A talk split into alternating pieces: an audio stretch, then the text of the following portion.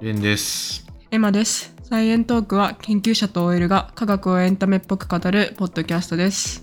僕漫画が好きで、はい。ちょっと共感されるかわかんないんですけど、うん。原作と作画が違う人の漫画が結構なんか熱いなって思うことがあって。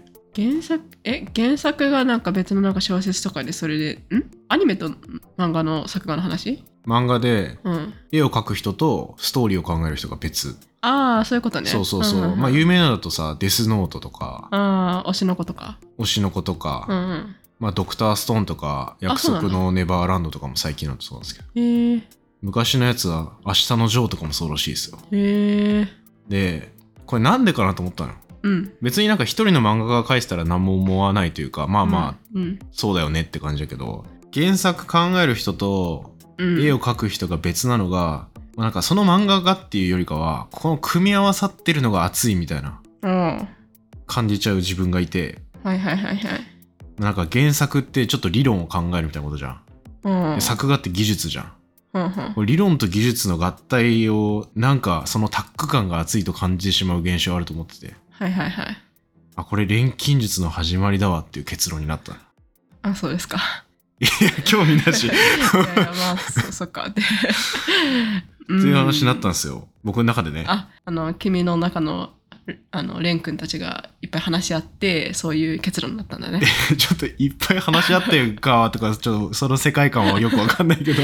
そういう結論になったって言ったから話し合いが生じたのかなって。思ああ、いや、考えたらね、その、うん。そういう結論に至ったんだけど、え、でもなんかわかんない？この理論っぽいのとさ、技術っぽいのが合体したらさ、うん。なんか熱くない？熱いね。そっちが熱いのは分かるんだけど、うん。錬金術の方がいまだにちょっとイメージできてないからうん。あんまりうんってなのかも。錬金術の始まりは、うん。今日話すからあれなんだけど、あじゃあこのストーリーの後に分かるかも。わかるかも。まあ、要するにでも理論と技術が合体してるよみたいなうん。話なんですけど、この最初の錬金術の始まりって。うんうん。だって人がなんで錬金術みたいなもんを始めたのかって、うんただお金欲しいみたいな、ただ金作りてえみたいな、うんうんそんな浅いもんじゃないんだよね。うんうんうんもっと結構ちゃんとやってて、うんただ怪しいものみたいなイメージ結構ありがちだけど、錬金術って。うんうんうんでも結構信念持ってやってたんだぜっていう話をしたいんです。こううんまあ今もさうん。そうだよねなんか理論物理の人とさ実際になんだろう計測器作る人とかが話し合って、うん。、であのこの間言ったさケックのあそうそうそう。KEK の加速器ですか？そうそうそうそう。とかもできてるわけじゃん。あ、そうね。うん。そっちをイメージしたかな。うん、もとだけもと。ど昔の錬金術もそういうことが行われてたっていうことですかね。そうそうそうそう。うん。さっきの KEK の小林マスカー。理論みたいなのがずっと前に予言されてて、それが加速器ができて、実際証明できましたみたいな例ですけど、そうだねそう、結構そういうことって科学の歴史上いっぱい起きてる。うん。まあその始めかなっていう感じですね。で、あの前回中国の練炭術みたいなうん。不老不死になれる薬を作ろうとしてたっていう話しましたけど、はいはい。まあそこからちょっと時代を遡るんですけど、あ遡るんですね。少しだけね、まあちょっとこれをね、知るためにはその背景も知っておく必要があるかなと思って、はいはい。そもそもね、人って、まあ、ずっと昔からさ、水は火にかけるとなんで消えちゃうのかとか、うんうんうん。温めるとね、うんうん。コップに塩入れたらなんで塩は消えてなくなるのかとか、そういうなんでって考えるのが科学の原動力ですよみたいな話もはい。してきましたけど、この物質がこう変化していくプロセスみたいなものを理解して自由に操りたいみたいな願望ってずっとあるんですよね。うんうんうんで、それを理解する理論を作ろうって言ったのってどんな人たちだったかって覚えてます？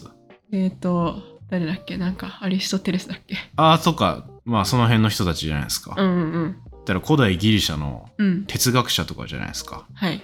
みんなワイン飲みながら議論して、うん。この世の中って何でできてるんだろうねって考える議論大会みたいな、うんうんまあそんな状態だったわけですよね。で、まあ、例えばアリストテレスだったらいろんなものは土と火と空気と水の4つの元素からできてるって主張してたみたいな、うんうん。まあ、そういう話たくさんあると思うんですけどはいこのアリストテレスが作った理論がすごいうまくできてるんでものすごい世界中に広まった。うんうんうん逆になんかそれが浸透しすぎてう、ん。もうそれイコール正義みたいになってたって言ってたよねそうそうそう。これは前にね、エピソード49でうん原子の世界観をぶっ壊せ元素対原子の始まりと正しく聞こえる元素説っていう回もちょっと上がってるんで、うんうんまあ、そっちでもちょっと話したんですけど、まあ、その元素からできてるよっていううん言ったら今の僕たちが物って原子からできてるよねっていう世界観じゃなかったうん。時代になるとアリストテレスのこの理論っていうのはめちゃめちゃよくできてたんで、うん。アリストテレスが死んだ後も、まあ、図書館できたり博物館できたりして、そこでもめっちゃ勉強されて、うんうん。まあ、世界中に広まっていくわけですよ。うんうんうん。これはだから理論ができてそれが世界中に広がってるっていう状態やねまず。ああじゃあまだ実際にそれを実験とかで確かめてるっていうわけではないうん本当に合ってるか確かめたらさ、まあ、違うってわかるはずじゃん。うんでもそれは起きてないわけよね。まあそもそも合ってるかどうかを判断するほどの技術がなかったのかなそうそうそうなんか。目の前で起きてることだけ見たら合ってるように見えるもんねそう。うん日常生活送ってたらまあそうだよねみたいな話が広まってるっていう感じ。で、まあ、世界中に広がるとさやっぱ世界にはさものすごい科学技術を発展させてる場所とかもあったりするわけでうん。その一つが例えばエジプトだったりするんですよね。うん。これもすでにサイエントークでした話であってはいはい。このエジプトでミイラの処理とかを経験則だけどよくわかんないけど腐らないようにする技術ありましたよとかこれって結構技術力が高いんですよ。うんうんうん。幾何学で計算してピラミッドみたいなの作れちゃいますよとか。あー。あピラミッド作ったのも結局技術が先にあったんだよね。そうそうそう。うん。理論ではなく。そうけあの技術というか、まあ、計測とか、計測。うん、長さ測るとかさ、うんうん。方角知るとか、そういう実用的なものはすごいできてたけど、うん。その数学の理論とか、あ例えば三平方の定理とあかさ、あるじゃん。ああいうのはそんなに発展してなくて、あものすごい理論がないのに技術がめちゃめちゃ進歩してたみたいな、うんエジプト。っていうところに、うんアリストテレスの理論が入ってくるんですよ。うんうんじゃあこれね、どうなるかっていうと、合体するんですよね。この二つが。はい漫画の原作と作画みたいなもんですよね。出会っちゃった 出会っちゃったの。うんじゃあ何を考えるかというと、この技術を持ってるエジプト人がアリストテレスの4つの元素の話を聞いて、うん何を考えるかっていうと、じゃあこの4つをいろいろこねくり回せば何でも作れることってなる。ああまあ確かにその理論が正しければうん。何でもできそうな気がするよねそうそうそう。それで全てが説明できるっていうことはねそう。何でも作れる何でも作れうる。んで、もう当時からエジプトで、まあ分かりやすいのがやっぱ金だけど、うんうん。金とか装飾品に使われたりとか、やっぱ価値があるものだったわけよね。うんじゃあこの価値があるものも、うんこの理論によれば作れるんじゃないの？みたいな発想になるるわけよ。そうだね。うんうん。で、その幻想的な考え方って基本的には物の性質をまず見る。うん。水だったらさ、冷たくて濡れてるとかそういう話もしたけど、うんうん。ただ金だったら、まあ、金属光沢があって、うん。まあ、黄色で結構柔らかくて加工できるみたいな、うんそういう性質があるわけじゃん。うんうんじゃあ、この個別の性質持ってるもの、柔らかいものと、例えば黄色いものと、ピカピカしてるものみたいのをうまいこと混ぜ合わせたら金作れるんじゃないっていう、もこれ元素の考え方を組み合わせると、この結論に至ると思うんですよ。ううんうんうんこれ結構納得じゃないですか、この感じ。あでも黄色いものって4元素のうちどれに当てはまるんだろあ、これはね、4つの元素のうちというよりかは、ううん元素っぽい考え方を聞いたからみたいな感じらしくて。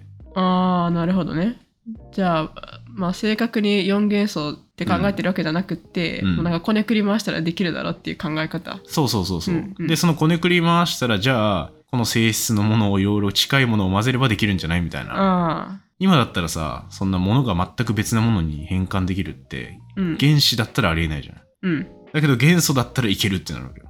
うんうんっていうのが、これ一番最初の錬金術のスタートになってる考え方って言われてて、まあちょっと正確にいつかわかんないけど、だいたい紀元前200年頃にはこういうことが考えられてたんじゃないかっていううんふうに言われてるね。ちなみにさ、うん。原子でさその陽子とか中性子とか電子の数を変えてうん。変えるっていうのはうん。できるよね？ああ、現代でね。うんあ、それは今でも研究されてますよ。あこれなんか別な機会に話そうかなと思ってたけど、例えばうん水銀から金作ろうとか、あああ元素的にはお隣なんで、うんうんうんなんとか陽子の数を変えればうん作れるとか、そういう研究をずっとやられてる。うーんで、実際作れた例もある。うんうんうんただ、コストに見合わないからやられてない。めちゃくちゃエネルギー使いそうそうそうそうそう。もう超高電圧かけるとかやれば、一応金作れるよ。ああの、鉛とか、あうんその辺の金属から。うーんじゃあまあなんだろうななんか同じようなものを組み合わせたら金になるっていう考え方ではないけどうん。なんかこうパーツパーツを組み合わせて別の組み合わせ作るとできるっていう意味ではうん。一緒じゃん。あ、そうだね。うん。だからある意味現代の錬金術って言われてるよ。そういうえー、新しい、違う元素から違う元素を作るみたいな。うんうん。まあただ、そんな昔の考え方みたいに混ぜたらできますみたいなそんなもんじゃない？ああ、て感じかなもっと高度な。そう。うん。やっぱ陽子って一個引き剥がすだけで莫大なエネルギーが必要っていう、もうさっきの話だけど、そうだね。そんなこと昔わかんないから、うん。混ぜりゃいけるっしょみたいなぐらいの テンションで、めちゃめちゃいろんなものを混ぜるっていう。うんうんうんうん。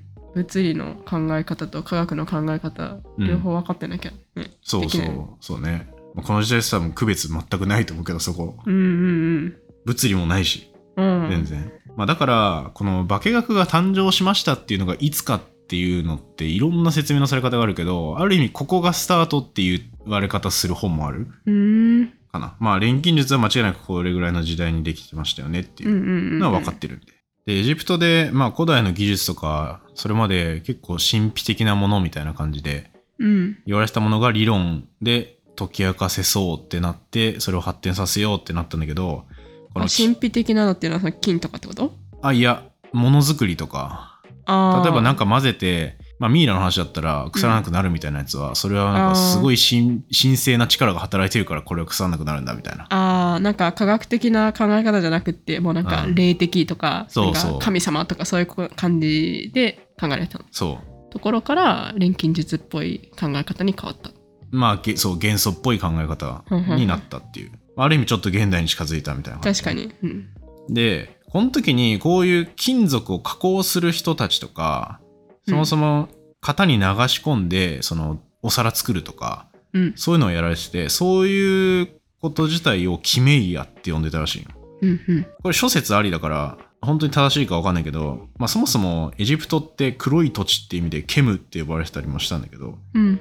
まあこれだからケミストリーっぽいところはもともとはエジプトに元あるんじゃないって言われてるのうんも語源からも言えるらしくて、うん。で、このケムでやられてたキメイヤうん。が、まあ、この錬金術の元なんじゃないかっていうふうに言われてるって感じだね。じゃあケムはケミストリーの語源で、キメイヤがアルケミーの語源？あ、いや、そこはね、もうちょっと複雑で、うん。とりあえず今はエジプトがケムで、うん。そこでキメイヤっていううん。金属を加工する技術がうん。あったっていう感じ。あ、はい。で、こっからね、アルケミーとケミストリーはちょっとまた複雑なんだよね。流れがうん。うん。まあ実際、あの、じゃあ今、錬金術参上の背景はこんな感じなんですけど、うん。実際何やってたのっていう。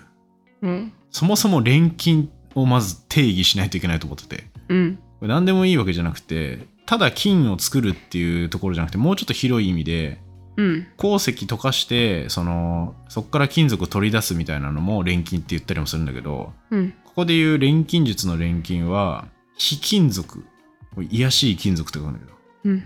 を貴金属に変えようとする技術っていう。うん。それが錬金術。うん。うん。癒やしい金属。金属じゃないもの？じゃなくて金属だけど、なんか銅とか、そういう、なんだ、鉄とか、あんまり価値のないものから金とかうん。作ろうっていうこと？そうそうそう。うん。こう同じ読み方で非金属ってあの金属じゃない非金属。うんそうそう、あらずの火。うん。非じゃなくて癒やしいっていう方の金属ですね。うん。まあ基本、だからさっき言ってくれたものとか、まあ鉄、アルミ、銅とか、うん。まあ結構すぐ錆びちゃったりとか、うん。そういうものが非金属に該当してるんですけど、うん。うん。で、こういうものから貴金属。これは、まあ、錆びにくいとか、結構希少な金属で、まあ、金もそうだし、銀とかプラチナとか、うん。あの、パラジウム、ロジウム、イリジウムとかいろんな金属あるんだけど、結構いっぱいある。うん。うん。うん。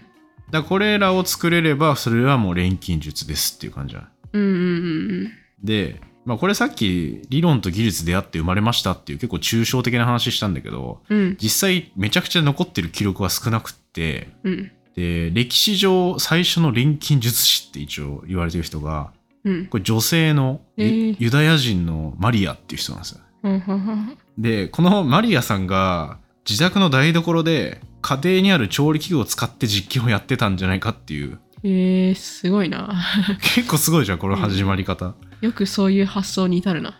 うん普通に料理しとけばいいものをまあね、好奇心があって多分作っちゃおうってなったのかな？うん、で、うん。まあこれマリアさんの諸説いろいろあるんだけどもともとその台所にある道具で、まあ化粧品を作ったりとかその香料香りがするものとか、うんうん。そういうのをもともと作っていてでいろいろ自分でもガラス細工で器具を作ってたみたいなのも言われてたりする、すごい。作るのが好きだったんだ。うん、かなりものづくり好きだったんじゃないか、うんうん。そういう女性は今でもいるから、なんとなく想像できるね。あの今でいうあのなんだっけぬいぐるみ糸で作るやつみたいななんて言うんだっけあれえ？ちょっとよくわかんないけど、なんかさ、メルカリとかでさ、うん自分で作ったものを売ってる方とかさ、よくいいんじゃん。ああ、でも女性多いのかな結構男女はあんま関係ないと思ってたけど、そうか。ああ、まあ、まあ女性もいるよねっていう。うん。うん、ただなんか、その、当時のなんか時代背景とかあんまりよくわからないけど、うん。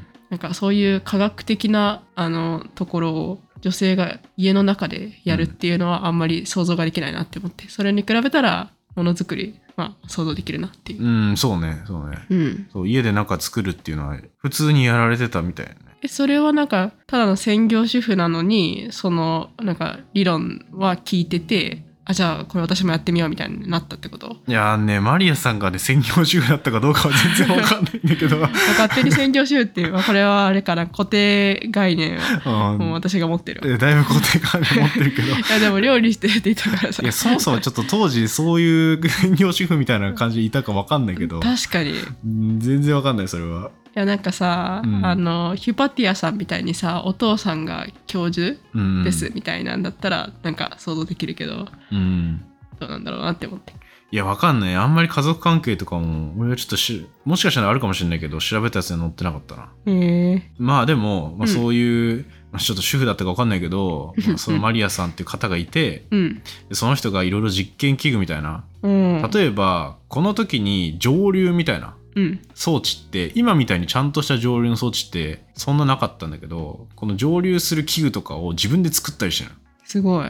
一部が加熱して、もううん。出てきた口のところで冷やされるみたいなもものを作ってたりするの。あじゃあ上流っていう概念はもう当時から結構一般的だったんだ。うん、一応概念としてはあったんだけど、うんちゃんとした器具としてうん。うんその一般的に普及してるものはなかったみたいな。へえすごい。すごいめっちゃすごいねじゃあ、めっちゃすごい。うん、そこから作るのみたいな。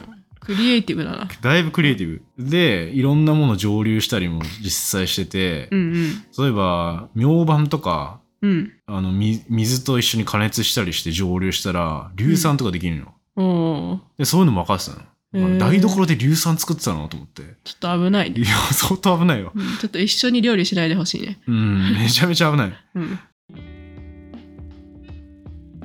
で、まあ、さっきの最初の錬金術師マリアさんはエジプトに住んでた人。うん。これアレクサンドリアですね。うんうん。よく出てきてるアレクサンドリア図書館とかがある。アレクサンドリアですけど。うん。でそこからもう少し時代が進むと、まあ、古代ギリシャとかそのエジプトとかがちょっと衰退する時代が来るんね歴史的には。うん。この時代以降に例えばその理論が中国にも伝わって、まあ、それが練炭術みたいなものになってるとか。うん。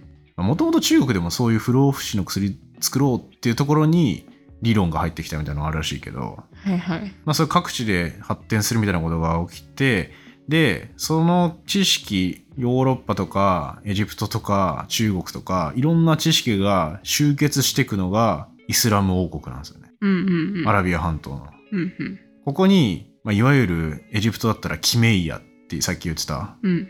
金属加工する技術とかも伝わっていくんですけどキメイヤっていう単語にアラビア語でザみたいな定冠詞うんがつくとそれあるって言うんですよ。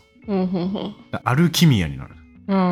でこっからアルケミーとかアルケミストうん錬金術っていうものが言葉としては生まれてるって感じ。へえまあそのイスラムでその言葉が生まれたのはいつ頃？これがねえっとね500年前後かな。うーんうんうんだいたいそんぐらい。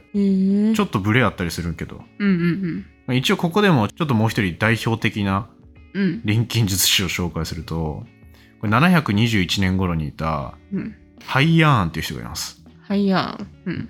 この人も伝説の錬金術師ですおお。もうちょっとね話盛られまくってて、うん。まあ、あのディズニーでミッキーを池に落とした先輩現象みたいなことが起きててちょっとどれが本当なんだみたいな ちょっといろいろ起きてるんですけど、うん。一応もう科学とか薬学とかもういろんな分野で発明いろいろしてたって言われてる人で、うん。まあ、塩酸とか硫酸とかのもっときれいにする生成法とかほうほ結晶化の技術とか。あとエタノールとかうん。見つけたのこの人って言われてて、すごいね。あと酢酸とかもうんうん。クエン酸とかもいろんなものを初めて作ったって言われてるほうほう伝説の錬金術師ハイヤーン。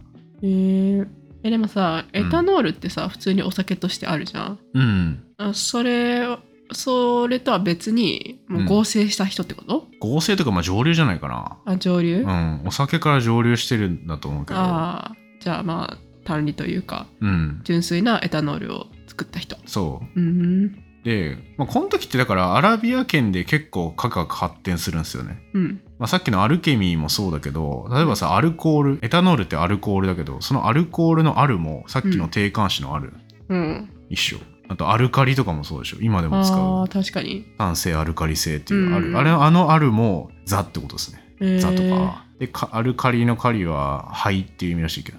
うん。ザはいそうザ灰うん。それは アルカリっていうことなんですけど。うん。あとアルコールのコールはねこれもね結構いろんな説あるんだけど。うん。なんか上流一般のことを指してるんじゃないかとかいうのとかあのワインの性質を与えるものっていう意味のグールっていう単語があるらしいんだけどうん。どんな単語やって思うんだけど。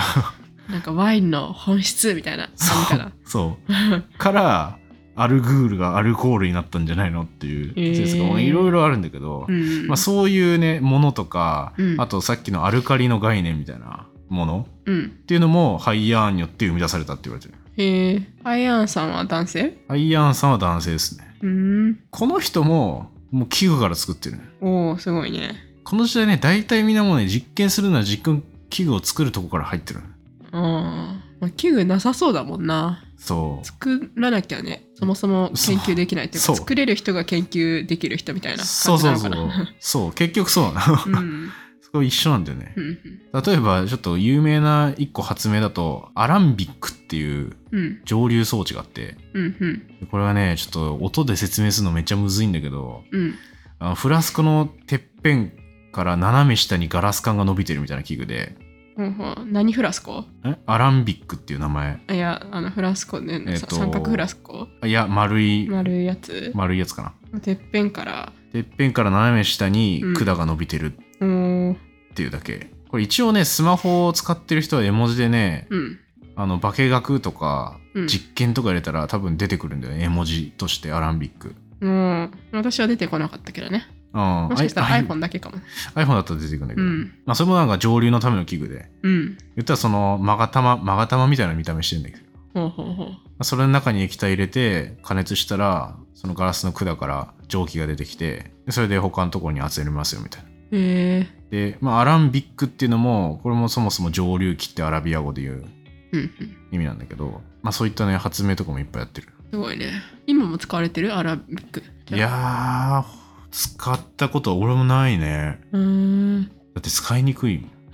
じゃあまあその後、うん。もっといい蒸留機とかが発明開発されたけど、うん。まあ、蒸留機の原点となるのはこのアランビックだ。そうそうそう。すごいね。そうそういう原点としてうん。あるって感じで。へえ。じゃあこんなさすごい伝説的なさハイヤーンさんはうん。錬金術とかその金属についてどういう考えだったのかっていう、うん。幻想的な考えだったのかとかああ気になるところじゃないですか。確かに確かに。でも当時は元素説がうん、まかり通ってたんだよね。そう。だけどだいぶいろんな考え方が出てたというか、ああもう700年代だったらね。確かに。うん、だいぶ新しい考え方とかも出てそう。出てそうで。で金属って特に結構特殊じゃないですか、うん。他のものに比べると水とかさ確かに火とかに比べると金属ってちょっと異質なものでうんこれは何からできてるんだろうっていうのもいろんな説あるんだけどうんうんこのハイヤーンさんは今見つかってる金属を全部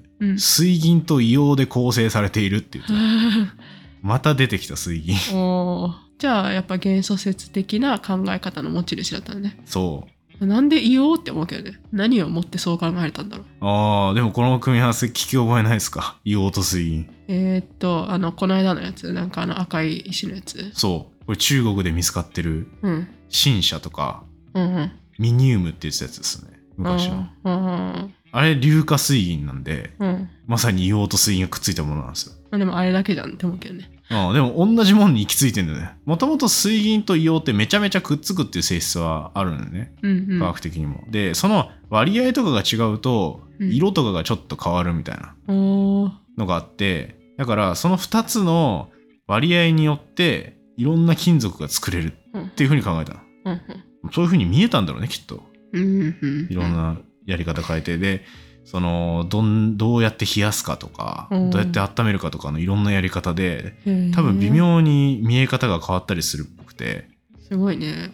うんいろんなパターンを考えなきゃいけなくて大変そうだね。うんいや大変だと思う、うんまあ俺ちょっとこれ実際自分でやったことないから分かんないけど めちゃ危ないと思うこれちなみにさうん、どういう色があんの？え？水銀と硫黄そうそう。あ赤はあるじゃん？赤はまああ基本だから赤と銀色と硫黄って黄色っぽいよなうん。だからそれもちょっともしかしたら硫黄がちょっと残ったら黄色っぽいのも入るかもしれない、うん。で硫黄自体がめっちゃ細かくなるとちょっと白っぽくも見えたりするから、うんうんその混合物みたいなうん。うん。感じかななるほどね。